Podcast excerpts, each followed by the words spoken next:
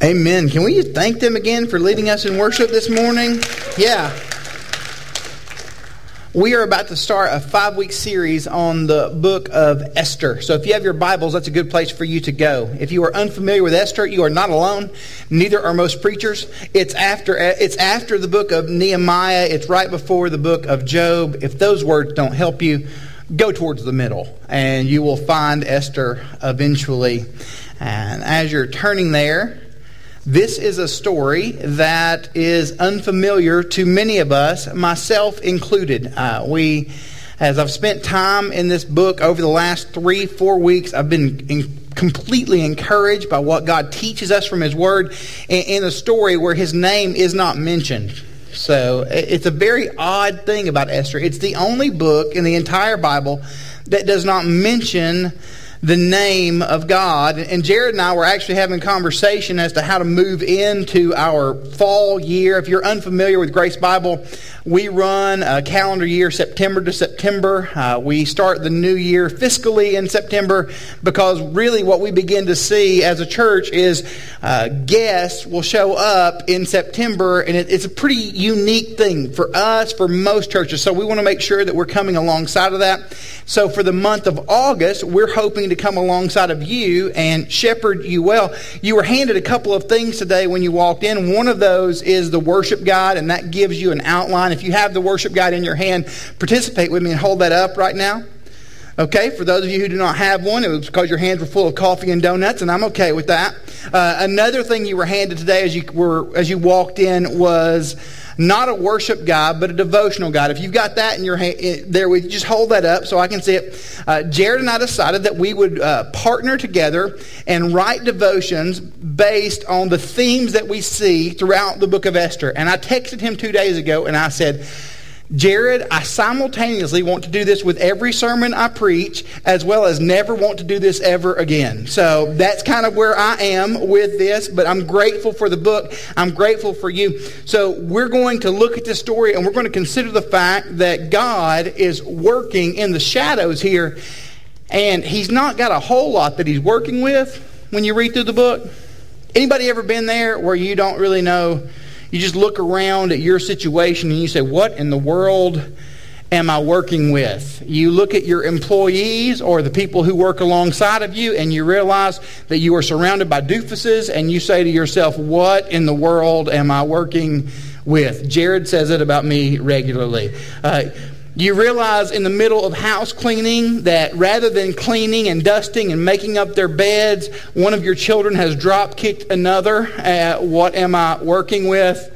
Uh, a wife may see the ineptitude of her husband in regard to fixing things in the house. This is not a biography, but when, and she may say, What in the world am I working with? That's what we find in the book of Esther when we consider God, the providential mover in all things, that He looks and we see these various people. I'm careful not to use the word characters because they're actual people. And when God looks at these people, they aren't great. They're not the best people that you could ever find. They are difficult and jaded and sometimes a little bit shady. And if we're looking at this book of Esther and we're considering who these people are, we have to ask the same questions as we consider God's providence and how He works in all things, even through people who don't seem to be very much aligned with His will. That God would work in and through people who do not even trust in Him. That God would work through people who have chosen their own convenience and their own upstanding in the community as opposed to being uh, used as vessels of God, though they belong to Him. So if you're unfamiliar with the history of the book, that's okay. Let me give us just a, a, little bit of background. When we look at the story of Esther, you've got a king. His name is Ahasuerus, and that's very hard to say because it sounds like a dinosaur. So when we look at that, that's not really his name. It is a title. In the same way that if you look in the New Testament, you see the name Caesar, that's a title. It's a word that they would use for king. Most historians believe that this is a man named King Xerxes. You've more than likely heard of King Xerxes. Xerxes is the ruler of Persia, and as you look at the history of Persia, they have just taken over from Babylon. Now, while we don't know the story of Esther, we do know the story of Daniel. And the story of Daniel is a story of a group uh, uh, of Jewish people who were thrown into exile, and they have to figure out how to live in this new place, how to react to all that is being that is happening to them. We see the story of Daniel and how he won't eat at the king's table. We see Shadrach, Meshach, and Abednego, and they're thrown into the fiery furnace because they will not step away from what they believe God would have them to do. We see later in the book of Daniel how Daniel is thrown into a lion's den because he keeps praying to his God. Daniel, some have said, is the antithesis of Esther. Because these people are not in exile when we get to Persia and the story of Xerxes. As a matter of fact, these Jewish people have been sent back to their homelands. And the ones who are choosing to live there are choosing so of their own fruition. They are choosing to not go back to the land that God had promised them and to remain in a land of convenience because they like the convenience of it. They're choosing to stay where they are and, and to bow down to a king right there in his midst, they're choosing to take Persian names and Persian dress. They're choosing not to be any different than the world they live in at all. I love the story of Esther, and I've grown to love it even more because the story of Esther is the story of us. It's the story of a people who live in a world that is not ours, yet we have to, we find ourselves compromising to what it forces us to compromise to. We love the idea of nobility. When we look at the story of royal things and the stories of kings and queens, we tie ourselves to that. The story of Esther is not a noble story. It's the story, though, of the invisible hand of God intervening because the visible hand of their king keeps fumbling and making mistakes. Tony Evans is a pastor in Dallas, and he refers to this idea as when he defines providence, the hand of God in the glove of history. We look and we see uh, that when we read through the story of Esther, New Testament commentator Karen Jobes says this Beneath the surface of even seemingly insignificant human decisions and events, an unseen and uncontrollable power is at work that can be neither or explained nor thwarted. God at work when we don't see God at work. The book of Esther never mentions God, as we said earlier.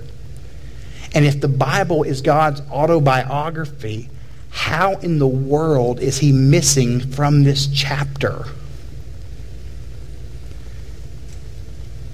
I'm not completely sure because I am not inerrant nor am I authoritative. But as we read through this story, I'm reminded that there are moments in each and every one of our lives where it does not seem that God is there.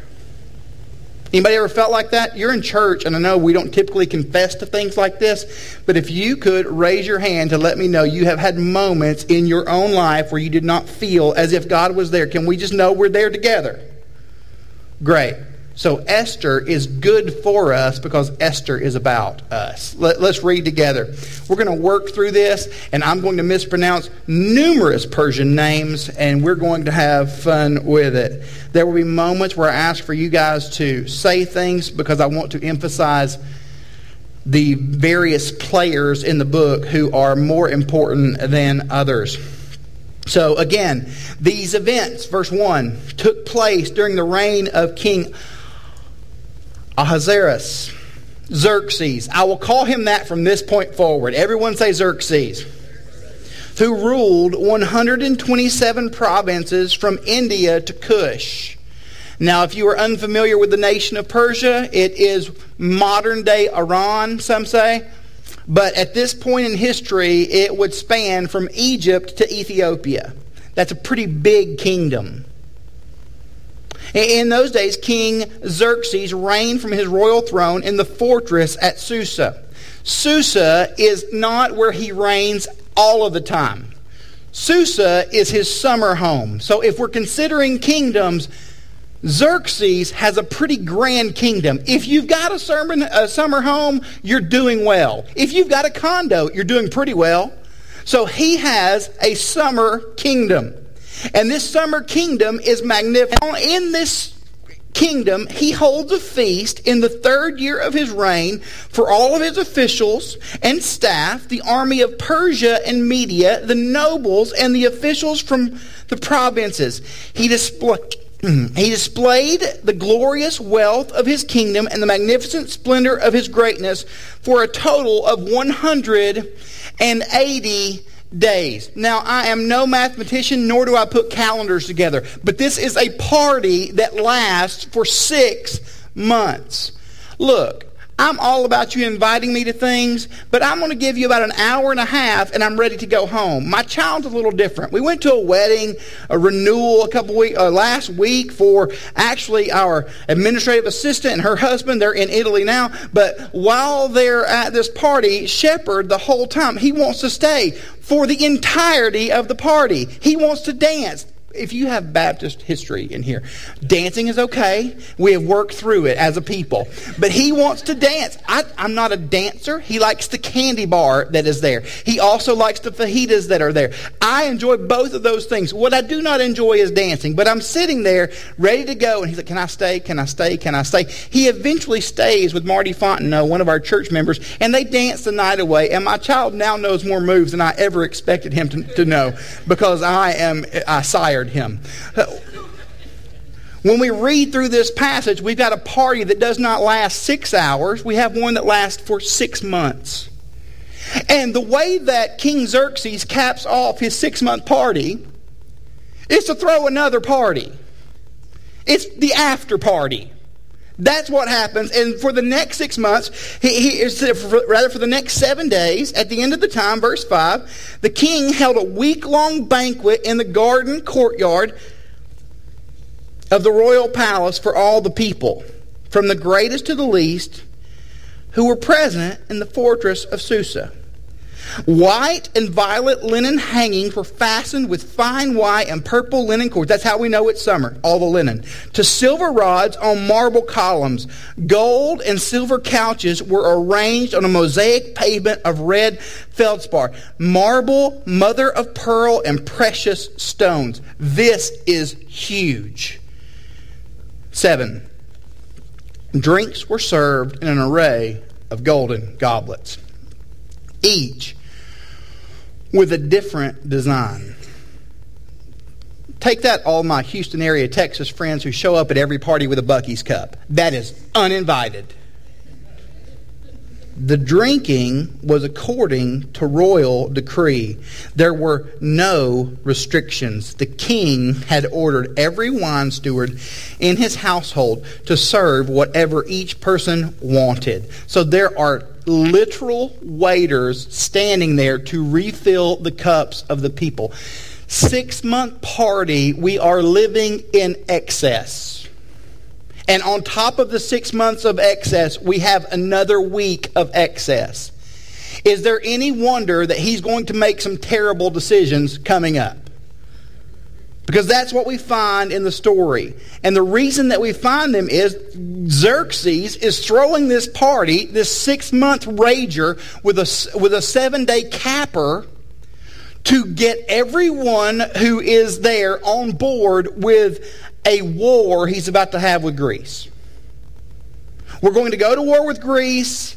I want you on my side. I want you supporting me. I want you to be part of my kingdom. I need you to come alongside of me. So even here, very quickly, based upon what history teaches us and the authority of Scripture, we see a king throwing a party, and the reason he's throwing the party is because he does not trust himself. He does not trust his reign. He does not trust his rule. We're going to march in, and I need you to be on my side. Xerxes is the worst king that we could ever find. He, he, he, is a king that is easily influenced. He is a king that is quick to uh, try to wash away the actual problems that are there with a celebration. Xerxes is the worst kind of king. Verse 10 On the seventh day, when the king was feeling good from the wine, uh, what? Now, when the Bible says feeling good from the wine, can you just tell me what that means? He's drunk. And he's not just drunk, he is drunk. He is gone. Xerxes commanded these guys Mahuman, Biztha, Harbona, Bigtha. If I have a friend named Bigtha, I'm calling him Big T. I do not care. Bigtha, Abagtha, Zethar, and Carkas. The worst name.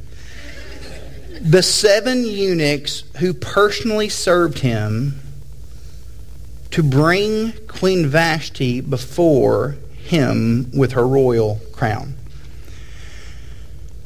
when you look at the story of Xerxes, you have one where a man is attempting to display his power over everyone who is underneath him. He wants everyone to do his bidding. He throws the party to get you on board and for you to align yourself with doing his bidding. He wants to be able to tell his wife to do whatever he wants to tell his wife to do. He does not care about her, he cares about himself. Uh, we, we know uh, from the story that we're going to look at over the next few weeks that not only is he asking everyone to do his bidding, he bidding he uses women in whatever way he chooses to use women. Not only does he choose to use women in whatever way he desires, he also does the same with men. He sends them to war at his bidding. For those of the men, for those men who were closest to him, he declared that they had to be eunuchs because if you spent with him, he was so insecure and so incompetent that he had a fear that one of his wives or concubines would leave him if one of these men happened to be attractive enough so they were castrated. This is the smallest of men, and he is in the largest kingdom in the world at the time. How easily influenced are we? Look, this story takes place over 10 years, and if we're not careful, we can look at it in the way that we look at the story of a Disney princess, but, but it's not that. It's much more wicked than that, much more heinous than that. And we can think that every story should stop and every story should end in an hour and 20 minutes because when we read through this book, it doesn't take that long to read through the story of Esther. This is a 10 year period. You have this man's incompetence leading a kingdom for 10 years. That story goes throughout the, much of the Bible. Incompetence reigning, incompetence ruling. Go get Vashti and make sure she's wearing her crown. So he sends these eunuchs in to get her, and she knows that there is a party that's been going on for 187 days. And her reply is this No, I'm not going in there. Historians believe that not only did he want them to bring Vashti to him, they believe that he wanted her to bring Vashti uh, on their shoulders so that everyone who is sitting there at the party can look as she is put on display. And many believe that when it says that she was going to be wearing a crown, that's all that she would be wearing. That this man was going to take his wife and make a spectacle of her. That's how inept Xerxes was. That's how much Xerxes was attempting to manipulate every situation for his own good, his own gain, and his own glory.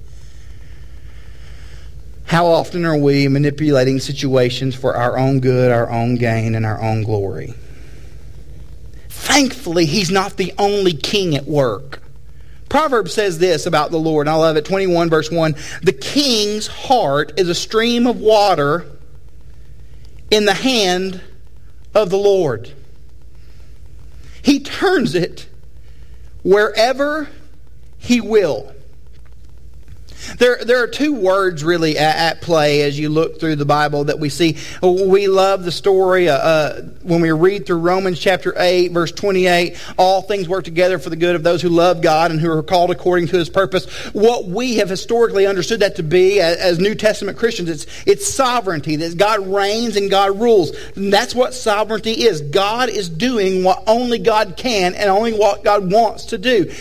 There is another word that comes alongside of that and that is the word providence.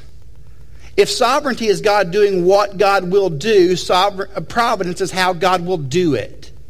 So we look at the story of, of Xerxes and of all that's taking place in his kingdom, and you have Vashti here who does not, when you look at her, she doesn't want to go. And she says no.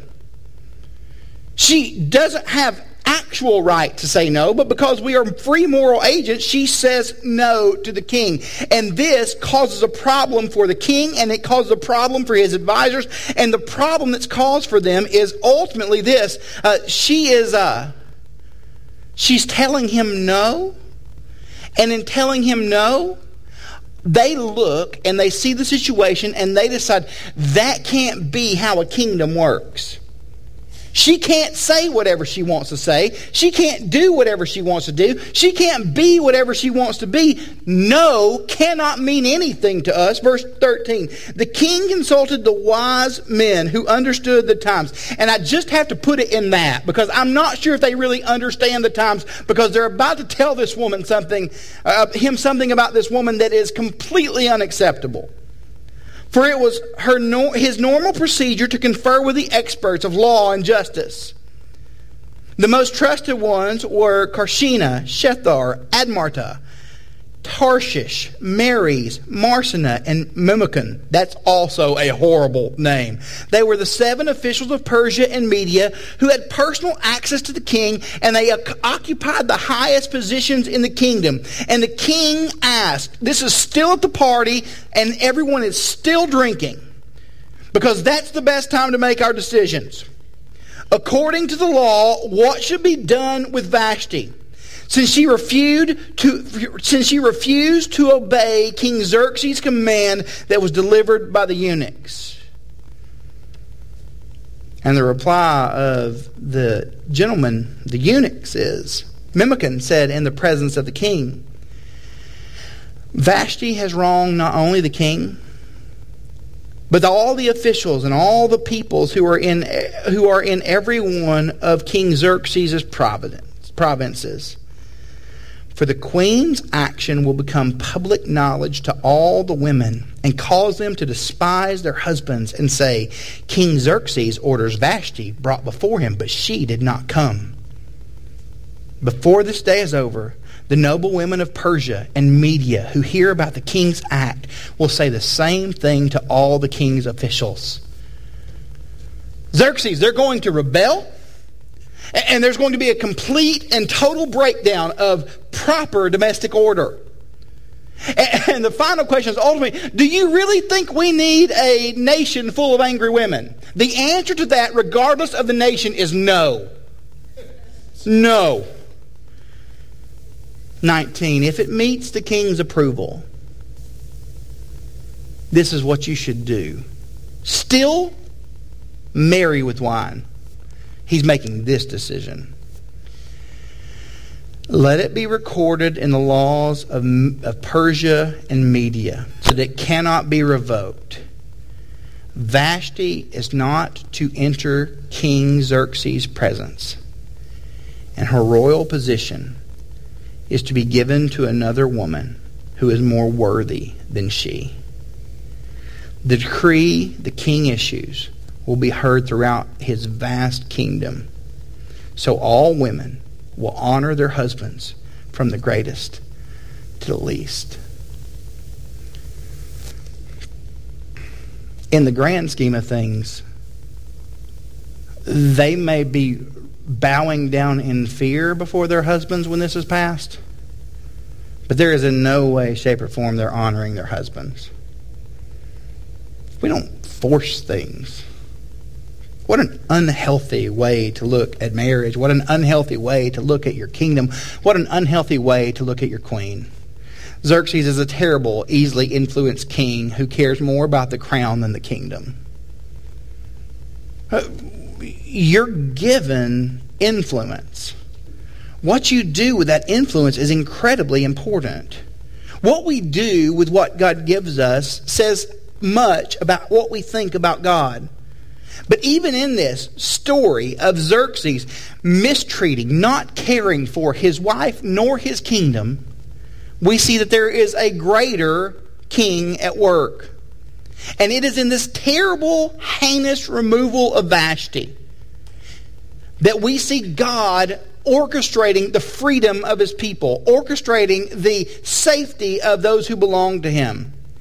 If the terrible removal of Vashti does not happen, Esther does not become queen. If Esther does not become queen, then Haman eradicates the Jewish people in Persia, and there were 15 million of them. So we have this whole story of this terrible king, but, but it says this in, in chapter 2. Go there with me. Since sometime later, when King Xerxes' rage had cooled down, when he calmed down, he remembered Vashti and what she had done and what was, what was decided against her. He has moved from party to Prozac. He has calmed himself down. And the king's personal attendant suggested this. Here is how we're going to fix the mistake that you made. We're going to ignore it altogether and we're going to find you a newer queen, a better queen. We're going to replace Maleficent with Cinderella. That's what we're going to do in this story. I don't know if those are the appropriate Disney princesses for that lineup, but I went with it. Verse 3 Let the king appoint commissioners in each province of his kingdom, so that they may gather all the beautiful young virgins to the harem of the fortress of Susa. So put them under the supervision of Hegai, the king's eunuch, more eunuchs, keeper of the women, and give them the required treatments. Then the young woman who pleases the king will become queen instead of Vashti. This suggestion pleased the king, and he did accordingly. Law goes out to the entire town to the entire kingdom. I want you to bring me your best of the best, the prettiest of the pretty. We're going to declare a new queen. We're going to have an episode of The Bachelor, and I'm the Bachelor. We're going to make this happen in our kingdom. I cannot wait. Are the, are, is the idea behind Xerxes' thought? And the Bible says in verse 5 In the fortress of Susa, summer kingdom, there was a Jewish man named Mordecai. Mordecai is Jewish, but we don't know that by his name because he has compromised himself to the rules of the Persians. He is Persian in all, for all intent and purposes. Son of Shimei, son of Kish, a Benjamite. He had been taken into exile from Jerusalem with other captives when King Nebuchadnezzar of Babylon took King Jeconiah of Judah into exile. He's been there for a minute. Mordecai was the legal guardian of his cousin Hadassah. Hadassah is the name of Mordecai's cousin. That, and we also know her as Esther. Her Jewish name is Hadassah, the Jewish word for hidden. Esther is her Persian name, which is the Persian word for star. So the story of Esther is the story of a hidden star. She's as compromised as her uncle is. We, we princess her up, and that's great, but there's a wickedness to this story because she's still there. And she's about to make decisions in, in light of the kingdom uh, and the king Xerxes that are unacceptable. She, she does not say no, even though her life would be at risk. She's about to be mistreated and manipulated. Mordecai was her legal guardian. The young woman had a beautiful figure, and she was extremely good looking. Esther, one, one translation says, was beautiful in form and face uh, poet Theodore Roethke would, would describe her as lovely in her bones. Edgar Allan Poe might say about Esther, the, the moon never dreams without bringing me dreams of Esther. The Commodores would tell us that she's a brick house. Esther is a big deal. She's beautiful. She's, we should love and care for her. But she's been adopted.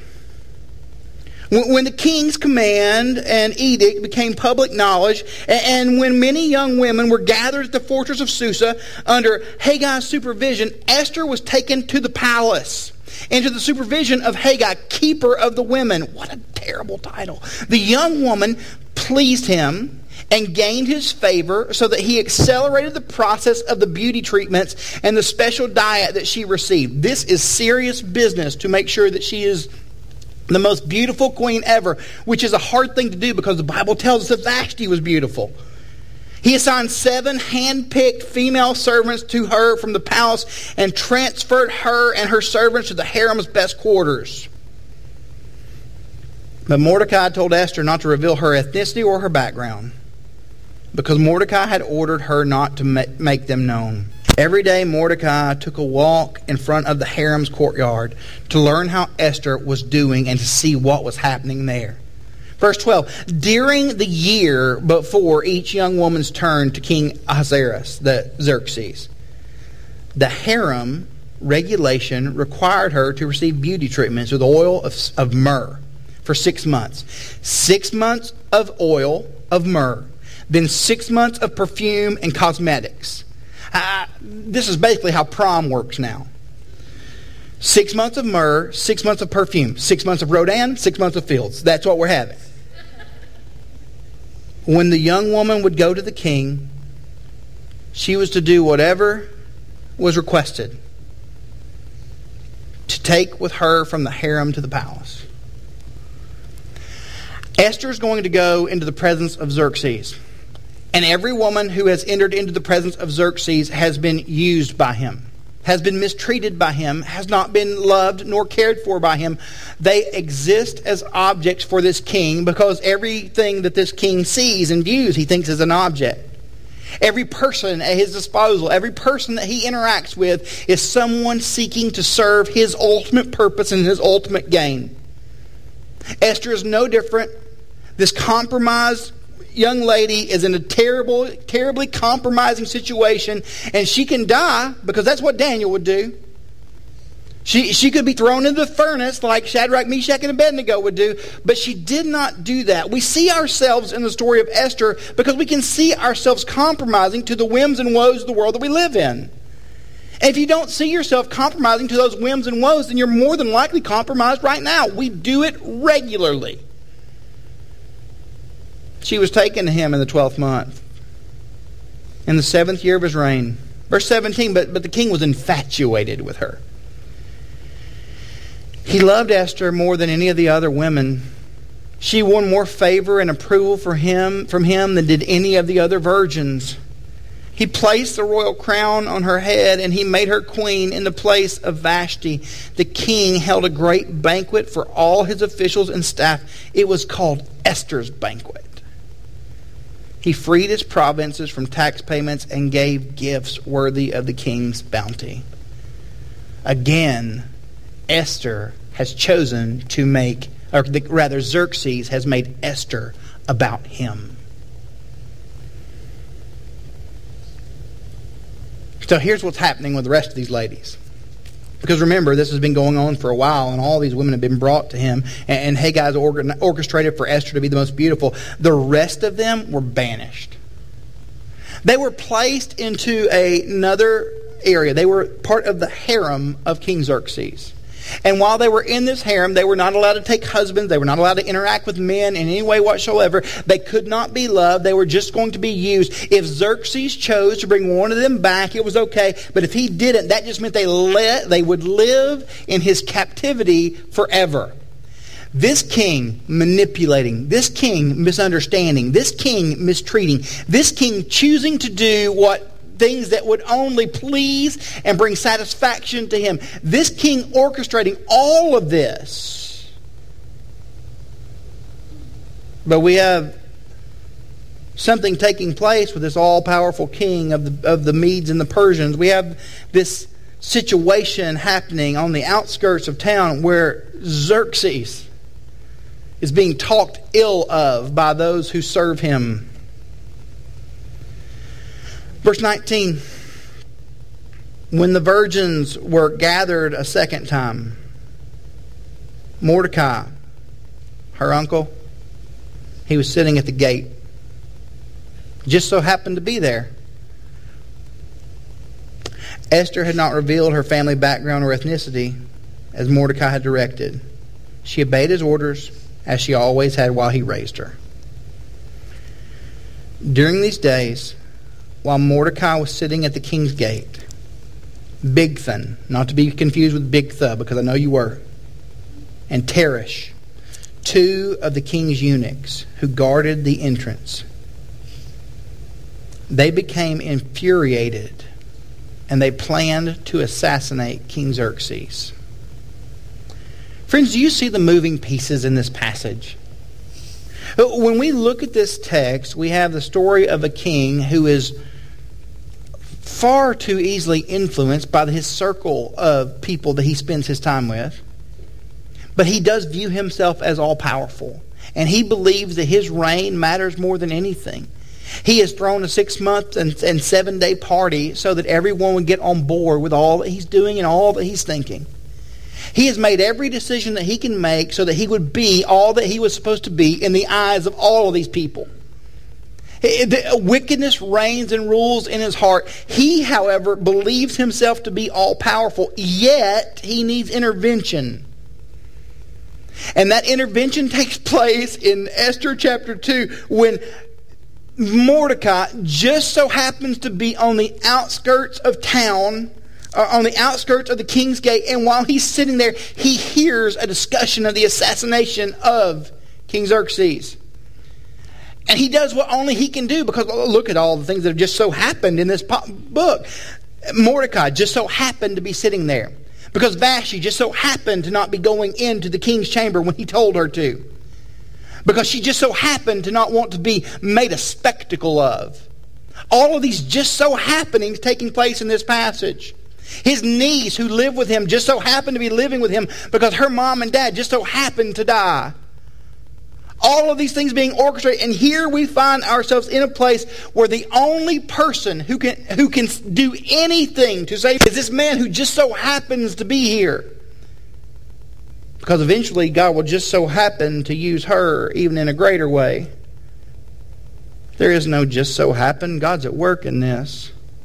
God has orchestrated these things so that Mordecai can be there and overhear this conversation to assassinate a, a, a, king who thinks he's the most important thing on earth. And he just so happens to be able to report to the only person who would have the attention of the king he needs to be saved. But the king's still terrible. He's still a horrible person. He's immobilized by his decrees. That's why Vashti can't come back to his kingdom. He is oblivious to the idea of death that surrounds him. His whole goal in all of his life is to be the most important person in all of forever. And at that point in history, he was. But we see shadows in this book of a bigger, better story. The story of a king who is way different. Because our king is not immobilized by his decrees about what he's going to do. He actually mobilizes himself to offer us pardon. His decrees and his pardon line up completely. And we do not have a king who is so oblivious that we have to protect him from death. We actually have a king who is so powerful that he uses his own death to protect us. Philippians chapter 2 says it this way that we should adopt the same attitude as that of Jesus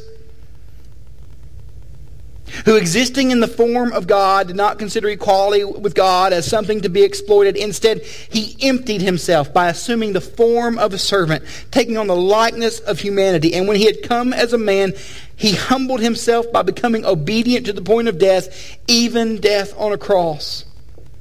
For this very reason, God highly exalted him and gave him a name that is above every name, that at the name of Jesus, Every knee will bow in heaven and on earth and under the earth, and every tongue will confess that Jesus Christ is Lord to the glory of God the Father. God points to Jesus as we look at the story of Esther that doesn't happen to mention him. How is your story pointing to Jesus? Because every one of us are getting met in this book. As we're spending the next few weeks looking at the 10 years of the reign of Xerxes and his wife Esther, we're going to see where God happens to meet us here. We're going to see God meeting us in the middle of our compromise and calling us to something far more important. We're going to see God seeking after and showing himself to us in places we do not expect to see him. We're going to hear the voice of God where we have no mention of the voice of God. We're going to see God working, see God moving, see God shaking things out for the sake of his good and our good and his glory. This book reminds us of how good our God is because God is such a good God that he doesn't have to be mentioned to be powerful. Our God is that good. And he is working in you and he is working through you. And right now, in the middle of all of your struggle and all of your situation, you have these just so happen moments that are there. You just so happen to work with a young man or a young woman who is dealing with terrible situations at home. You just so happen to be working with someone or spending time with someone who has been diagnosed with a life threatening illness. You just so happen to be walking through all of the things and all the, in all the ways that, that you deal with life you just so happen to be seeing and noticing that your neighbors, it doesn't seem like everything is right across the street. You just so happen to be noticing these things. Those are not just so happens. They're the providence of God calling you in the same way that he calls Mordecai here to respond, in the way that we will see him call Esther to respond later. You're where you are because God has placed you there. There is no just so happen. God is working, God is ordaining, God is moving. God is moving in the lives of his people. And he's calling us to confront all of our Xerxes reflections because every one of us have them. And all the places that we would look and see that Mordecai or Esther falls short of who he is because all of us do. Yet God chooses to use them anyway. Because God works beyond the just so happens. Would you do this with me this morning? I invite you to bow your heads.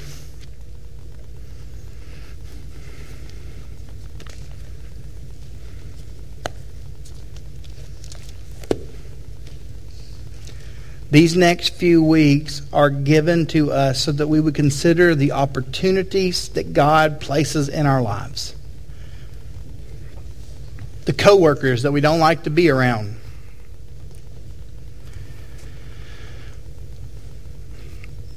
The neighbors that we don't know, the conversations that we don't want to have. They are also to help us to confront our Xerxes moments, where we have declared that we are a king when in actuality we are nothing but a pawn. I would love for you to take these moments to consider your next few weeks in light of this very interesting story about a God who seems to be missing. And just remember and be reminded that He's there. That there is no mistake that is greater than his, Him using us. That our failures don't get to define us because we actually are defined as His people through the death and resurrection of His Son.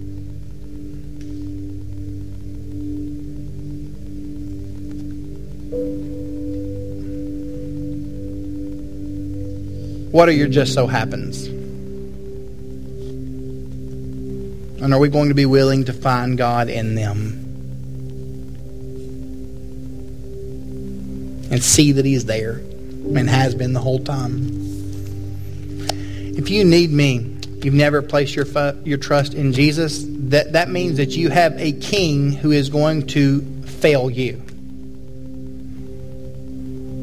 And your only hope is to trust in the King who will not. We do that by placing our faith in Jesus through his shed blood and through his broken body, and through his resurrection. If you've never trusted Christ, it is saying simply, Jesus, I need you to be my king because I'm not very good at it. Jesus, I want you to save me. I'll be at the back of the room if you want to have that conversation in full. But for those of us who are here this morning who are believers in Jesus, as we sing, can you evaluate what's taking place around you right now that God is designing and declaring to use you through? Lord, we thank you for this morning. We thank you for your word. Speak to us as we sing. Speak to us as we pray. We ask it in your powerful name, Lord Jesus, King Jesus.